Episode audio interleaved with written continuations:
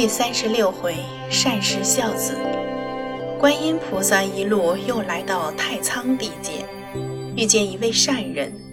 此人姓王，名心觉，号经石，曾经做过大官，现在归隐家园，享受清闲快意。他始终乐善好施，终身不娶。晚年喜欢谈佛论经，不管寺院远近大小。他都亲自写了匾额送去悬挂，向众人倡导佛法经义。恰好有位圆通法师，也是一位有道高僧，来到太仓弘扬佛法。经时与他往来密切，两人谈禅说法非常透彻。有这样一位显赫宦官，一位得道高僧的倡导下，太仓的百姓。都如影随形地研习佛理，使佛法极为兴盛。经时十分高兴，想起观世音菩萨的种种显化的事迹，便打算出资聘请名家画手画一千幅菩萨的法相图，施舍到民间，使百姓一心向善。这一来是他诚心信佛的结果。二来也能借此改变世事民风，教化民众不要为非作歹，从而约束律法不能触及的世态人情。他打定主意，但不知道画哪一种宝相最好。金石踌躇了一会儿，说：“那就这样吧，我们就多雇几个画工，先让他们斋戒沐浴，虔诚祷告菩萨。”请菩萨托梦赐一印照，菩萨在梦中显像的是什么样的宝相，就叫他们按样照画，那不是更好吗？圆通法师说：“如此最好。”于是经时命人招雇画工，一个月之内刚好招到了八位，便将奇梦画像的事告诉了他们，大家也自然照办。可是，一连几日。八个人中没有一个得到过梦兆，经时心中十分不解。当时菩萨恰巧由此经过，听说此事，就化身为一个白衣秀士登门造访，说是善画各种观音宝像。经时听后大喜，连忙请入相见。那秀士自称曾经七次梦游佛国。所以熟悉各类菩萨的面目。既然是善人发此宏愿，所以愿意相助。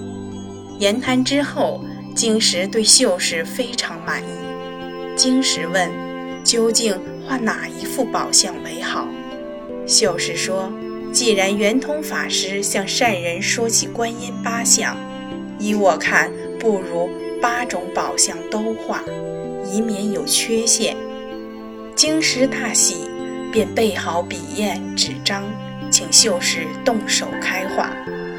秀士略一沉思，提笔就画，不消片刻，就画好了一尊。重新取来一副纸铺好，又是一阵子挥洒，便又画成了一尊。像这样不过大半天功夫，八尊宝像已全部画完，真正是八样法身。第一幅提着金刚观自在菩萨，画为灵眉怒目状，表示愤怒相，用来摄伏群魔。第二幅题为雨愿观自在菩萨，画的慈眉善目，左手拿着一副经卷，右手做施愿状，以大慈大相，广结善缘。第三幅提着属珠观自在菩萨，菩萨闭目凝坐，手中扣着一串念珠，做默数之态，呈现大悲相，了除尘劫，超度世人。第四幅提着勾招观自在菩萨，一头三面，正面端详，头戴天冠，冠上附有化身的阿弥陀佛。